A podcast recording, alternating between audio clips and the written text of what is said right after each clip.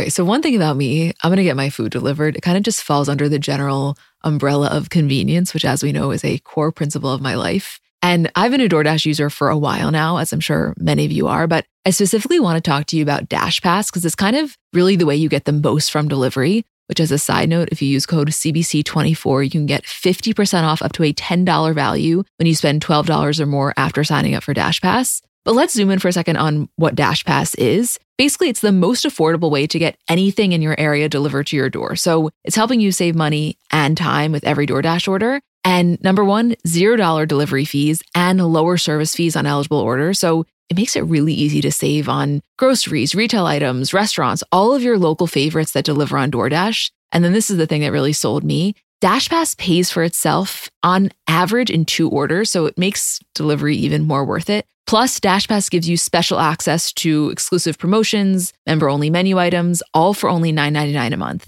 Get more from delivery for less. Sign up for DashPass today only on DoorDash. Use code CBC24 and get 50% off up to a $10 value when you spend $12 or more after signing up for DashPass. Subject to change, terms apply. Hi guys, I'm Emma. And I'm Julie. And we're the girls behind Comments by Celebs. And welcome back to another episode of our Kardashian bonus show. Hey, Jewel. Hi, Emmy. Let me tell you something. I know that I said this last week, and I don't want to sound like a broken record, and I promise you, after this week, I will not make this point. However, deciding to do this spinoff was one of the best content decisions I think we've ever made.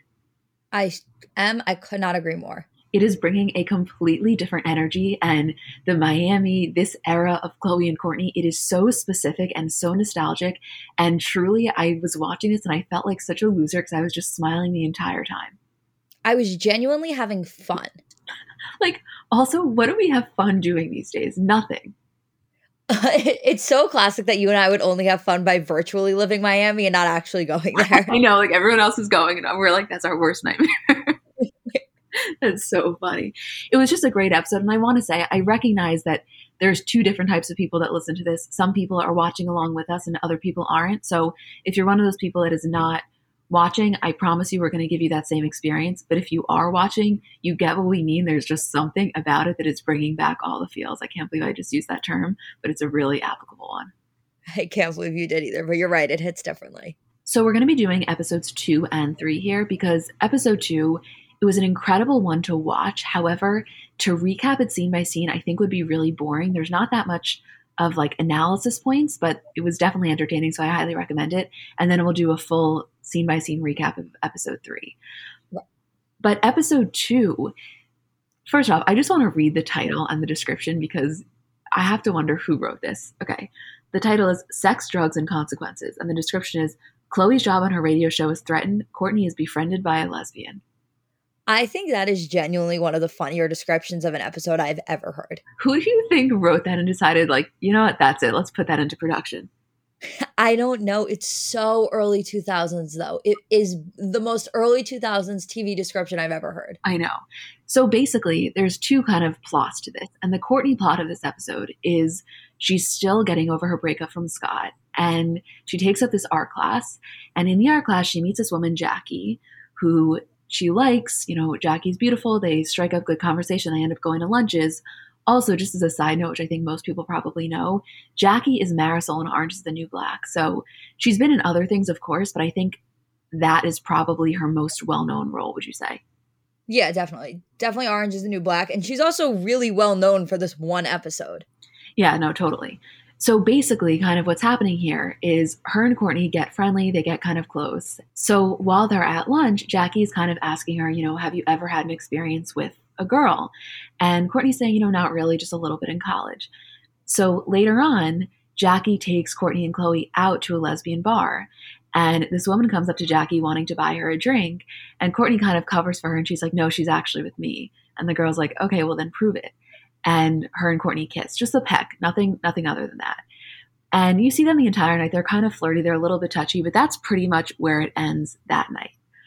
Although what was interesting about that kiss and that night was that Kourtney stepped in to say, like, no, she's with me. But, like, Jackie didn't ask her to or want her to. Like, as they were leaving the club, Jackie was like, oh, my God, I'm so mad at you. Like, that girl was so my type. Yeah, exactly. That it was kind of I don't want to say off brand for Kourtney, and I don't mean, I'm not talking about like the girl element of it, but I'm saying the way that I would have anticipated Kourtney to handle that would have just been to not really say anything. She just seems to me to be less like, I don't want to use the word confrontational, but less confrontational, if that makes sense.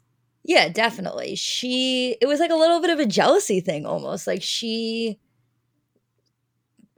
I don't even know what happened. Like she didn't want Jackie to go away, but she was also kind of testing the waters a little, but Jackie didn't ask her to. Like it was definitely the beginning of realizing that like there was a little something there. Yeah, I think also, you know, the thing with Kourtney is that she was really lacking that romantic attention since she wasn't no longer with Scott, and she hadn't even looked at another guy the way that Khloé was kind of explaining it. So I think there's something that's just kind of human instinct when you know that somebody has their attention on you, like you don't want anyone to take that. Right. Yes. Yeah. So then a few nights later, they go out again. And this is the night where Jackie and Kourtney really start making out. And you see Khloé's there. They're kind of witnessing it, which I guess Kourtney, according to what she said, she had had some experiences with women, but not recently at all. Like she's 30 now and she hadn't since she was in college, I think. Right. But it was definitely a thing enough in college that when Kourtney's at lunch with Jackie and she's like, no, not really, just like in college. And then when she goes to tell Khloé about it, Khloé's like, oh, Kourtney made out with girls in college all the time. Like it was a thing that Khloé knew about. Yeah, completely. Anyway, long story short, when they go to art class the next day, Kourtney feels really uncomfortable. She kind of sits on the other side of the room and she feels like she's not ready for anything. She felt like she was leading Jackie on.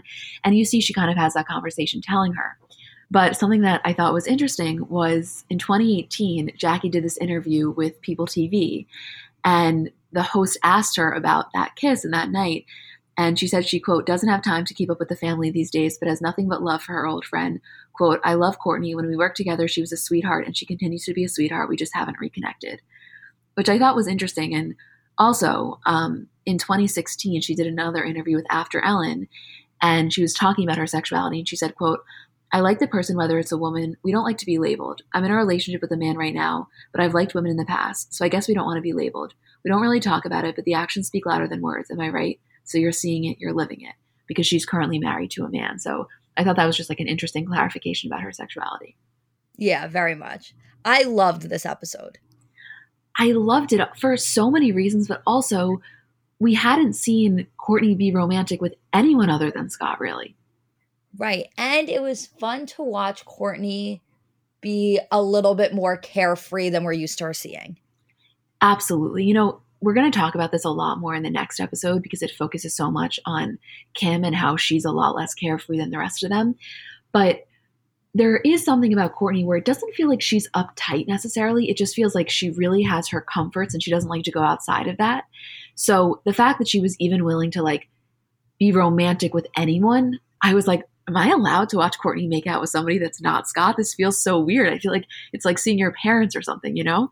Even like thinking about now, when she was dating Eunice, like you never really saw them super PDA. Like it was just a couple of paparazzi pictures or pictures that you saw him in the background of. Like this was probably the most we've seen of her with somebody other than Scott. Can I say something honestly? Yes. Even though I do think that her and Eunice were a really hot couple, I still felt weird about like that Calvin Klein picture where, you know, she's on top of him and they look so hot, obviously, right? And they're so into each other and it was like a great piece of content. I still don't like it. Like I still feel, even I felt that way about Scott and Sophia, and I really, really liked them together. Obviously they're a beautiful couple. Like it has nothing to do with that. It's just, I always would prefer seeing them together and I would almost rather sacrifice seeing either of them romantic with someone else. I think the thing with us is that you go through different phases where you kind of accept like, okay, they're broken up. Like they were broken up for a very long time before we started really fantasizing about them getting back together. Even you, who's always been team Scott and Kourtney, there was definitely a period of time where you had moved on at least a little bit from that idea. But I think they're in such an amazing place now that this conversation just always comes back to that, no matter what. Completely. No, absolutely. And also you can't help but wonder when you're watching this episode, like, what is he doing? Because you see, and we see this more in the next episode, which we'll get into in a second, you see like they really haven't spoken and she is very tempted to kind of call him. So you can't help but wonder what's going on with him at this time. Right, exactly. Because I'm wondering like, okay, well, Kourtney's here making out with a girl. Is Scott doing the same thing? Probably. Right. the second thought of this episode was really so stupid, to be honest, but they were kind of talking about like the drug scene and the party scene in Miami. And Khloé was talking a lot about Coke, and there was a vial of Coke that was found in one of the dressing rooms of DASH. And Khloé kind of just puts it in her bag. And later on, she takes it to the radio station when she has her show with Terrence, and she pulls it out and they're talking about it kind of jokingly. And Michael Yo, the producer, comes in and he's like, Khloé, what the fuck are you doing? You can't bring this illegal substance into the studio and then especially talk about it on air. And she ends up having to take a drug test, and she was definitely kind of penalized for it. But it was so stupid because it goes against any sort of common sense. Like, it's one thing to maybe have a vial of Coke in your bag. It's another thing to literally announce that to the world, you know? Yeah, it was one of those plot lines that was definitely the dumber of the two plot lines on the episode. Although I will say, talking about the drug culture in Miami and examining that aspect of Miami and the norms of cocaine down there is a really interesting conversation. Right, but they didn't do it in that way. They could have made it so much more interesting than they did. Right. No, just for like you and I think it's an interesting thing to examine. The way it was presented in the show wasn't like that. But I was thinking about it the entire time because there is that beginning scene where she's talking about it on Khloé After Dark. And it was the one point in the episode where it was kind of the better conversation about it. And they're just saying how like every time they go out, somebody's either asking Khloé if she has cocaine, if she wants to do cocaine. And Khloé's like, and when I say no, they look at me like I'm an alien. Like it's the most foreign concept in the world to them that I'm going to say no to a hard drug. The thing about this is, and I want to respond to that point in a second, but I just want to say this before I forget it. The other thing about this was that, like, I know a lot of it was kind of amplified for purposes of entertainment. However, I genuinely think that's something that Khloé would have done. Like, I genuinely think she would have, and it could have honestly been real that she would have brought that and she would have been so kind of carefree about it, because you see, she had that tendency to not really like fully be able to conceptualize, I don't want to say the consequences of her actions because that makes it sound a lot worse, but almost like the intensity of some of these things that are maybe considered just like not kosher. I think that what Khloé has is this aspect of her personality where she assumes everyone gets it. So she thinks that when she's joking or she thinks she's doing something, everyone will just understand that it's a joke, or everyone will understand that it's not something she would ever do, and she's pulling it out for the purposes of entertainment. And this is just one of those cases where she got it so wrong. Yeah, completely, completely. But you're right, that part where she was talking about that. Also, just as a side note, like, I don't really know what their experiences with drugs were. The only time I really hear them talk about it is when Kim talks about the multiple times she's done ecstasy and obviously the sex tape, the getting married. But like, I almost feel, and maybe I'm wrong and I could totally be forgetting, but I almost feel like in recent seasons, they wouldn't even bring up Coke. They wouldn't even bring up the idea that they were out at a place where it was being offered. I feel like that, and maybe that's just because now they're parents and stuff, but I feel like they've distanced themselves so much from even being in that like quote scene. So I think it's two things. One, I think drugs were never a huge part of the conversation of the show. It's not like a glaring gap in the show that they don't talk about it anymore. But I think, A, their parents, they're older, they're really not in that scene anymore.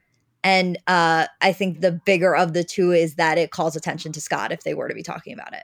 And also, honestly, the third is that they're just so much more famous now. It's like Khloé Kardashian doing coke in 2008 is a completely different world than Khloé Kardashian doing coke in 2021. Also, let's call it like it is. Yes, the drug culture in Miami is very specific to Miami, but they were no secret to that culture being from LA. It's not like it didn't exist there. It 100,000% did and does. Well, it's so funny you say that because I was thinking that point, and I was also going to say, I wonder if being in Miami, they felt like it was more okay to kind of bring it up because they could almost disassociate it from like what they would experience in their daily lives, almost like a vacation. Right. Yeah, it's so true.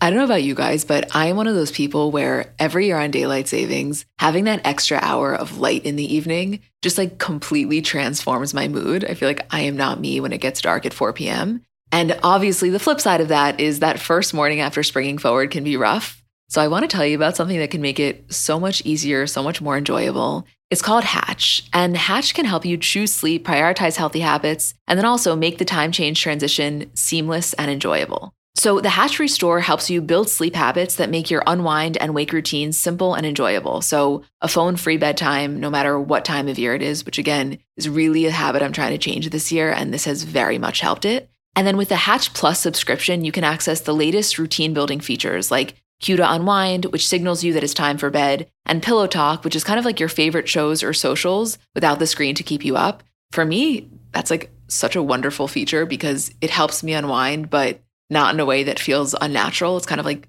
the benefit I get from scrolling my phone without scrolling my phone. And then waking up in the morning is just so much more peaceful. Like, I don't think it's good to wake up to that jarring alarm sound. So to have kind of an easy wake up, I've just really enjoyed my morning so much more.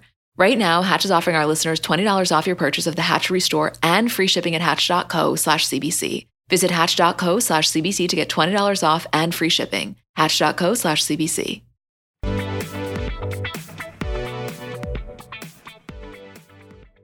Okay, moving on to episode 3. This is the one that we're really going to delve into. So this one is really focused on two things. One, Kim coming to Miami and how that whole thing goes down. And then secondly, Khloé really, really urging Kourtney to get more into the dating scene. And you kind of see how this plays out. This to me is like prime Miami episode.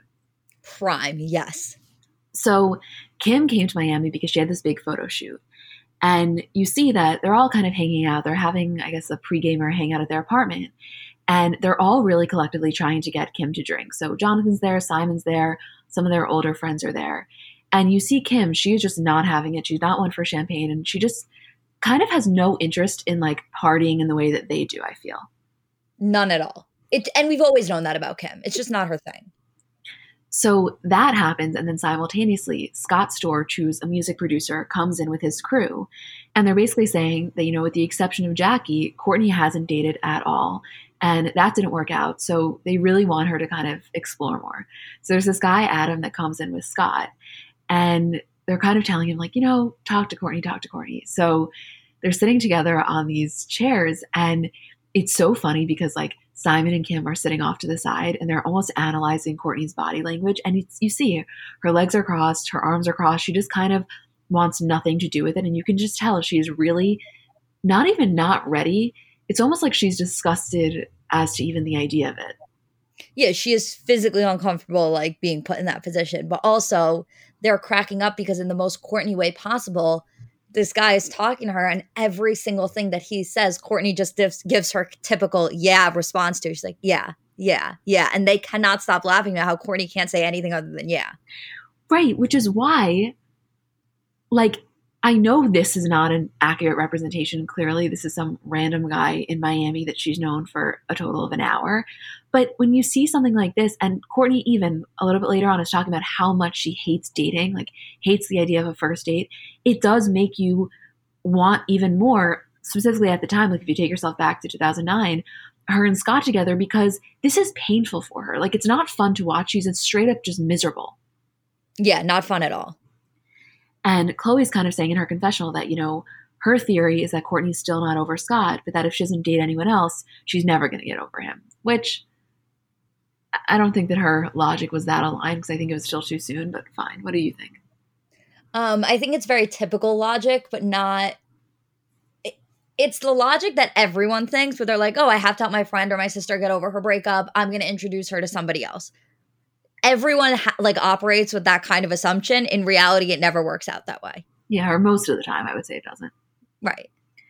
So next scene, Kourtney and Khloé are laying out. They're kind of hungover, and Kim comes down, and she's kind of like, listen, you know that Kim is my ultimate favorite 100%, but she was kind of being annoying because it's like, okay, we get it. You didn't drink. You're not hungover. No need to like make them feel like shit for the fact that they're not going to the gym, even though they had planned to.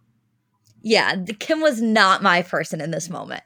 It's like just such a profound vibe killer. Yeah, also like don't rub it in that you feel fine. Yeah, she's like, I am fresh as a daisy. I'm going to work out at the gym. It's like, okay, we get it.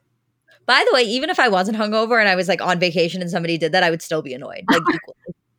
I know. Well, her whole thing was like, it was their plan that they were going to go together. She wasn't like gym shaming. She was basically saying like, you're bailing on this plan that we had. Right.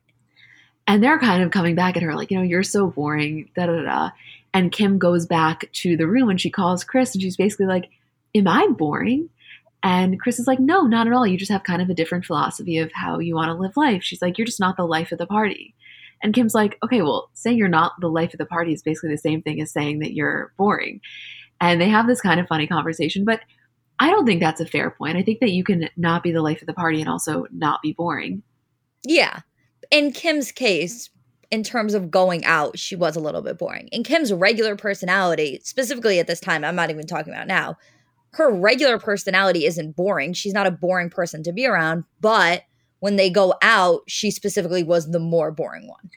Well, something that I think is like specifically interesting when it comes to Kim is that specifically at this time in 2009, in every other aspect of the family, she was the quote life of the party, meaning like she was the center of attention. She was the reason that they were that famous. She was the most famous. So I think for her, not being the life of the party means that like you're not the one that's getting the most attention, kind of. And I think that she had a hard time coming to terms with that, if that makes sense. Not in a self-obsessed way, just in kind of like that was her reality. I think also when you are the Kim of the family, in the sense like you're the one hustling and working hard, like you don't have the opportunity to also be the one that is the crazy one. Like Kourtney and Khloé were allowed to do that and were in a position where they could do that because they were, the whole success of the family wasn't riding on their backs. They were riding on the coattails of Kim, and therefore they were, you know, privy to do what they wanted in that sense. Within reason, of course. It's not like they were going out every single night and like making fools of themselves and embarrassing the whole family. But if they got a little drunk at a club and embarrassed themselves a little, it wasn't the worst thing in the entire world, where I think in Kim's position, she would have felt the weight of that a lot more. Yes, exactly. Completely. Also, by the way, that's just, it really also just comes down to a personality difference. You know what I mean? Also, Kim had wild days. Like, I think we're at this point looking at a very different Kim than the Kim from pre-Kardashians. Like, when you're somebody who has gotten married in Vegas, spoken about, you know, doing ecstasy a couple of times, made a sex tape, like, once you move past that kind of phase in your life the way Kim did, I think that there was probably a lot of embarrassment that came with that. And then moving on to like a more responsible phase, she was like, okay, I'm leaving that in the past. And that probably meant leaving the drinking, leaving the partying, being a little wild and leaving that all behind and kind of forgetting about it. Yeah, no, totally. So next scene, they're doing Khloé After Dark and Kourtney's on the show that day. And so she comes in and Khloé's like, is there anything that's off limits? Anything that I can't ask you? And Kourtney's like, no, I'll answer anything. And Terrence says, and by the way, if you're just hearing this, it may sound like a little bit intrusive, but when you're watching it, this was the entire theme of the show. Like, it was Khloé After Dark. It was all about sex and just kind of promiscuous stuff. So it didn't at all feel off brand.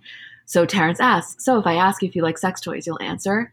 And Khloé's like, I've opened a drawer in her room. She definitely likes sex toys. She has a sex trunk. And Khloé then tells Kourtney to tell Terrence her theory on men. And Kourtney says, you know, I don't have theories. It's just that I hate going on dates, and I think that they're a terrible invention and that no one should go on dates. I almost just snapped like we were like at sorority chapter. I was going to say, I literally was about to ask you, are you nodding profusely? Yeah. But Julie, well, actually, no. Well, can I say my – yeah, you could say. Well, let me ask you if what I'm about to say is accurate, okay? Yeah. What I was going to say, my interpretation of you is that in theory, you hate the idea of it just because like it's not really necessarily on brand with your personality, that entire like quote small talk vibe and like getting dressed up. However, you thrive because you're so great at talking to people. And once you're there, you're glad that you did it, but it's not something that you like crave doing. Like, yes and no. Like your assessment is on. I was going to say, I hate the process of a date in the sense of like, the whole before, like once I have a date, fine. Like I'm happy to go. I have no issue. The before a date where it's like the apps, the introduce, like that shit I hate. Right. The small talk pre even getting there. Right. So back to the episode. Khloé is on air basically saying, you know what? We're holding auditions at DASH for anybody that wants to take Kourtney on a date. And you watch Kourtney's mood immediately change. She's really annoyed. She feels like it's kind of very intrusive that Khloé is doing that without her permission, and she storms out of the studio. And I think this was real. Yeah, I think so too. It's so something that Khloé would have done and that Kourtney would have just not been even remotely down for. Oh, 1,000%, yes. So next scene, They're at DASH. They do decide to do it. Kourtney, I guess, is down for it. And they get there, and there's a line of men outside waiting to meet Kourtney. So she's like, you know what? The damage is done. I'm already going to do it. There's no way I'm going on a date. And Kourtney and Khloé are sitting at a table in the store. Khloé is interviewing them one by one as they come in, asking very, very super personal questions. One of the sales girls, Carrie from Dash, is going out and getting the men that she thinks Kourtney would like one by one. And this was the least realistic yet. I could have watched this footage for hours straight. I could have watched them ask that one guy who, when they were like, do you like foreplay? And he was like, no, not at all. I could have watched them ask him a million more questions. Yeah. I always wonder what these guys thought watching back this episode. Oh, embarrassment, I have to assume. Also, the 2009 fashion was really something, I got to tell you. It's so unfortunate, Em. I can't. I keep doing that actually very recently, where I keep looking back at phases of fashion, even up until 3 years ago, where I'm like, this is so unfortunate that we wore this. I know, but do you think that we're going to say that in 5 years from now? Probably. We were just talking about this, I think, in a couple of episodes ago, where I can't imagine right now wearing a pair of skinny jeans. It's so crazy, right? I wouldn't put them on my body now. I was wondering, do you think that you're going to feel the same way you do about those Zara boots in a few years? I don't. I think those are trendy. I don't know. It's really hard to say. But also the other thing with fashion is that every single thing comes back. And that's what my mom always said to me, because she would keep all of her stuff from college. And she was like, you're going to want to wear it one day. And now all of that stuff that she kept is kind of coming back in. Oh, my God. Specifically those little shoulder bags. Do you know how many people got rid of their little either nylon Prada or whatever those little shoulder bags were, even just regular nylon? And now they're scouring secondhand stores trying to find one of the vintage ones of them.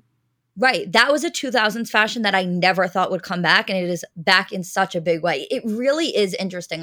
If you have good stuff that you care about, don't throw it out, because it will come back. Oh, my God. I live by that religiously. I keep so much of that stuff. Yeah. Anyway, so next scene, they're all at dinner. It's Jonathan, Simon, etc. Kim's photo shoot is the next day. I feel like we forgot that Kim was here, but she's been here. She just was a little bit sporadic, her appearances in this episode. Yeah. And Kourtney in her confessional is basically saying that the reason that Kim doesn't drink is because she hates the taste of alcohol, but she'll drink what tastes good. And she's saying that because Kim is drinking this white wine, and she's like, oh, this tastes like apple juice. And Kourtney is straight up flabbergasted. There is just no other word to describe the way that Kourtney is reacting to this. She stops the table. She's like, I'm sorry, is nobody else freaking out about the fact that Kim is drinking? That's when you drink. That was what I was about to ask you. Is that what people feel like when they're at dinner with me? I don't know about people, quote unquote, because I'm rarely at dinner with you and people, but me and Isabel do often feel that way. But then again, I don't really drink either. Yeah, it's not really our thing. No, not at all. I have more recently, I like drinking, having a drink at dinner, but I definitely don't like drinking in any excess amount. I like a hard seltzer though. Yeah, you do, which is surprising, but I mean, you do really love one.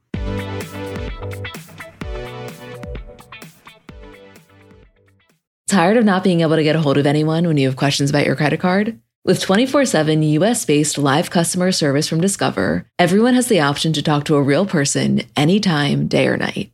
Yes, you heard that right. You can talk to a human on the Discover customer service team anytime. So the next time you have a question about your credit card, call 1-800-DISCOVER to get the service you deserve. Limitations apply. See terms at discover.com/creditcard.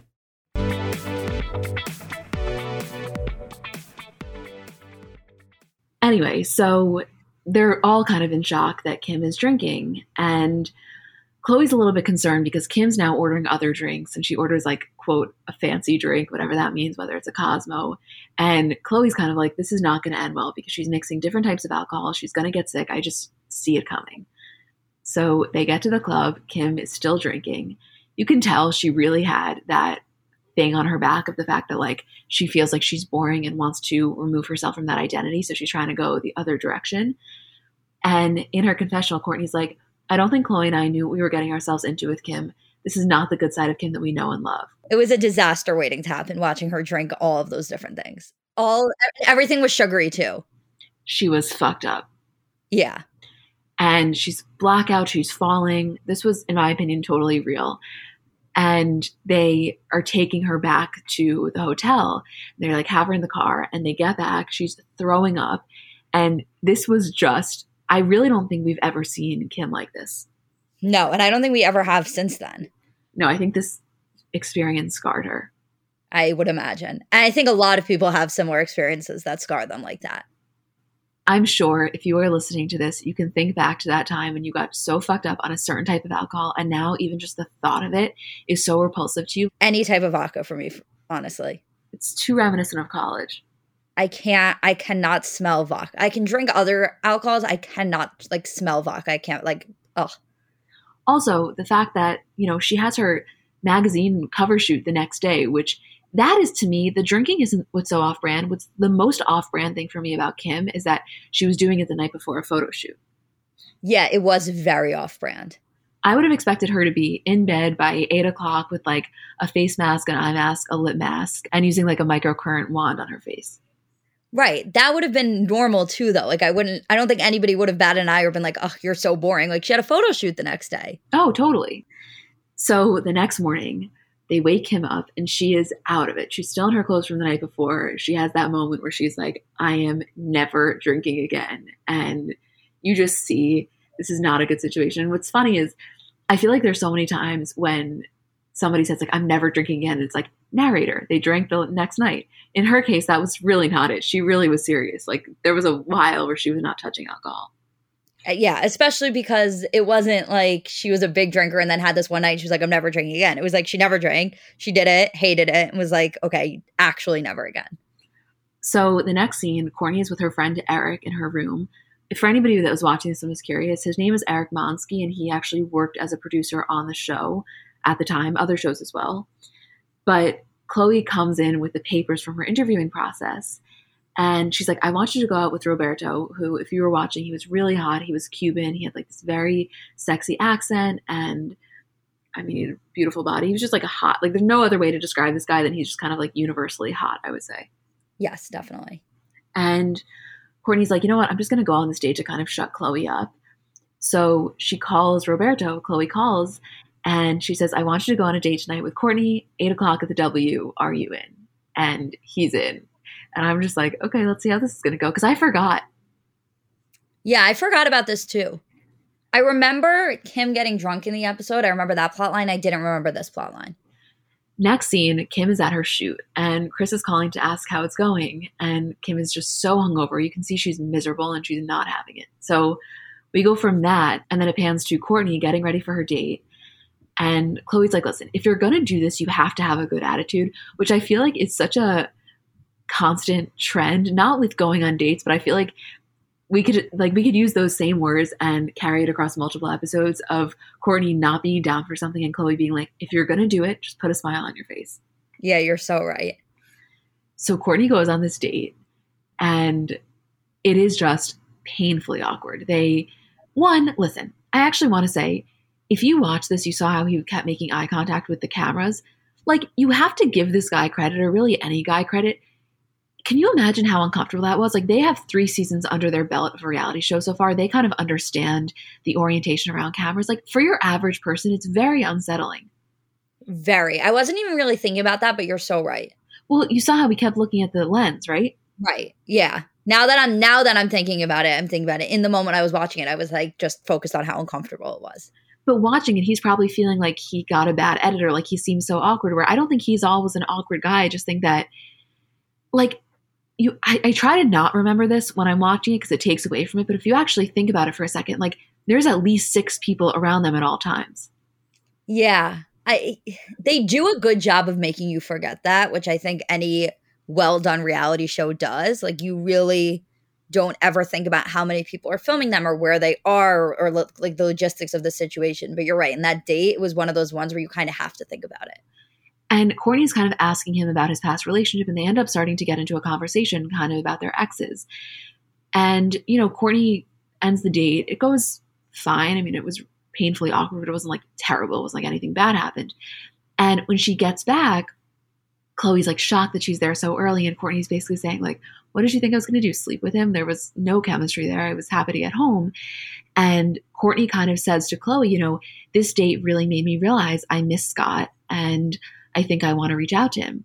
And Khloé's feeling like this date kind of backfired on her because it brought to the surface the feelings about Scott that maybe she was suppressing. And when Kourtney tells Khloé that they kind of were talking about their exes, Khloé like freaks out. And I was waiting to bring this up to you because I actually wanted to get your opinion on this. And I'm also curious what you guys listening think. I know that like the number one cardinal rule of dating is don't bring up your ex on the first date or like don't ask about theirs.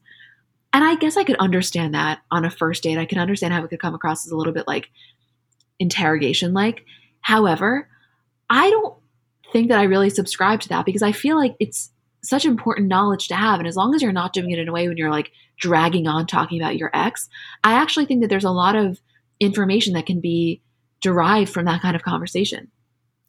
I think that it's less about asking the other person and more about avoiding bringing up your own ex or giving off the vibe that you're not over it or comparing relationships. Like, I just think for a first date, it's a conversation that doesn't necessarily need to come up. I think as dates go on, it's an important conversation to have because it's very telling. But a first date, I don't think it needs to be brought up at all. I see. I agree in theory. Like, as you're talking, I'm like, I agree. But then I think back to some of my first dates and we've had really great conversations about like what's gone wrong. I guess it's so circumstantial. I think it's really, really situational. It's hard to make a blanket statement, honestly.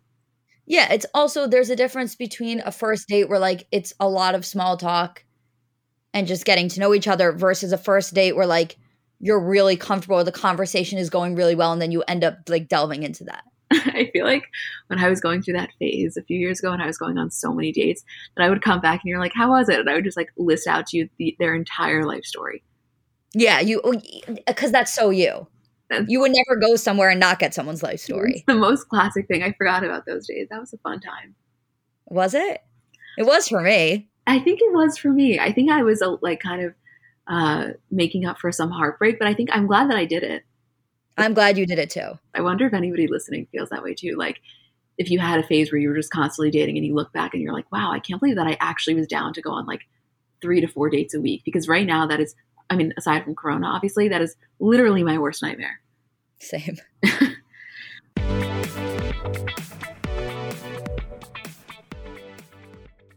So I'm a big fan of transparency across all aspects of life. Like generally speaking, there's pretty much nothing I wouldn't rather be told straight up. But specifically when I'm buying something or paying for a service, I just want to know what I'm getting myself into. And oftentimes there can be so much nonsense or so much yada yada. For example, sneaky terms hidden in the fine print of contracts, or bills that randomly go up without properly alerting you, or budget airlines with cheap fares but then exorbitant fees to make up for it elsewhere. And we just should not need to be dealing with this type of yada yada in our lives. And yes, you could read every single word of every single contract, and that's one way of avoiding it. Or you can go with a trusted brand like Metro by T-Mobile that helps you to get ahead and not pull you back. That's right. You don't take yada yada from life, so don't take yada yada from your wireless provider. Metro by T-Mobile has no contracts, no credit checks, no surprises, and nada yada yada, which honestly gives so much peace of mind. Like, you shouldn't have to compromise for an okay option with sacrifices when you really deserve that full transparency. Stop by one of over 6,000 Metro stores nationwide.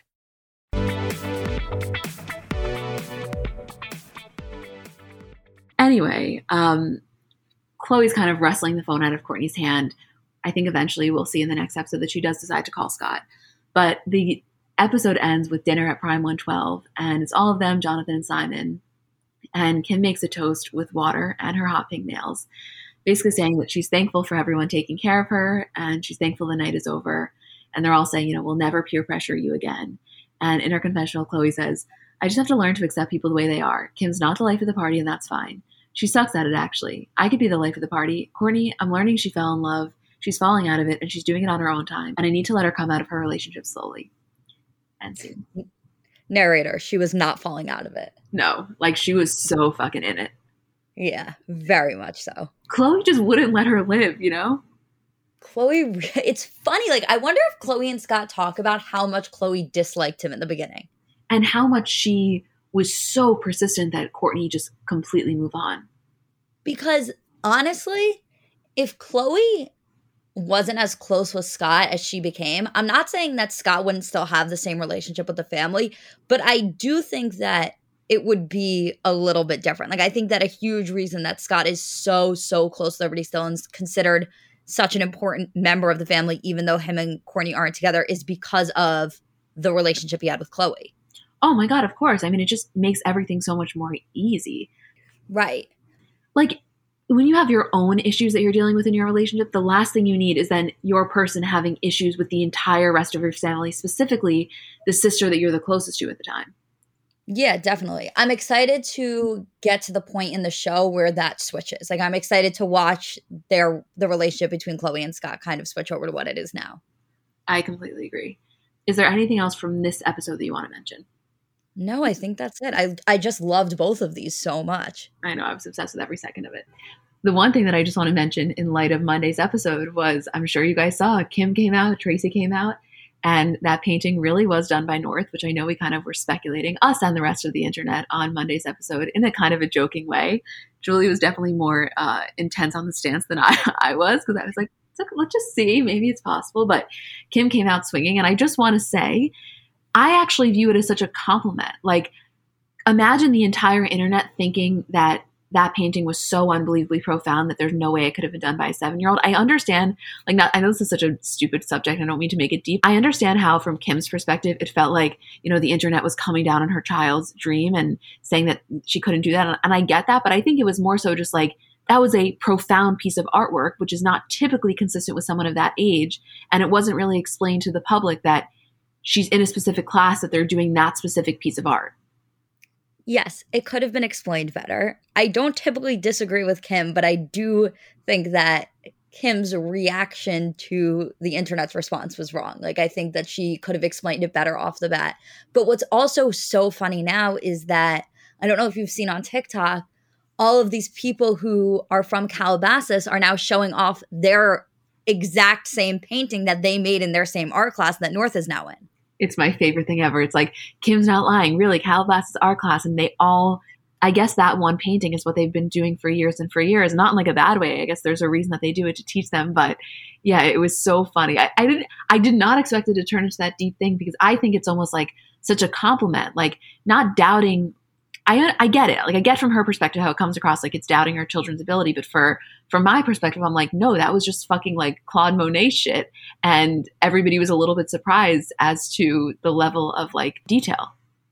The internet's reaction, while I typically don't always agree with it, in this case, I think the internet was right in their assumptions from the bat. Well, yeah, you can understand. Like, I can't believe we're even talking about this seriously. I congratulations, North. As I said in that episode, like, we're not Northwest, so what she can do at 7 is different than what we can do. And I believe that there was faith. But I can't even believe we're having this conversation. We have to end it. But Kim proved that that was the case. Okay, fine. I'm moving on. Okay, well, we love you guys so much, and we will see you, Isabel and I will see you on Friday for our Bravo episode. Julie and I will see you on Monday for our regular episode. And anything else you want to mention, Jewel? That's it, kid. Okay. We love you guys so much. Thank you, as always, for everything.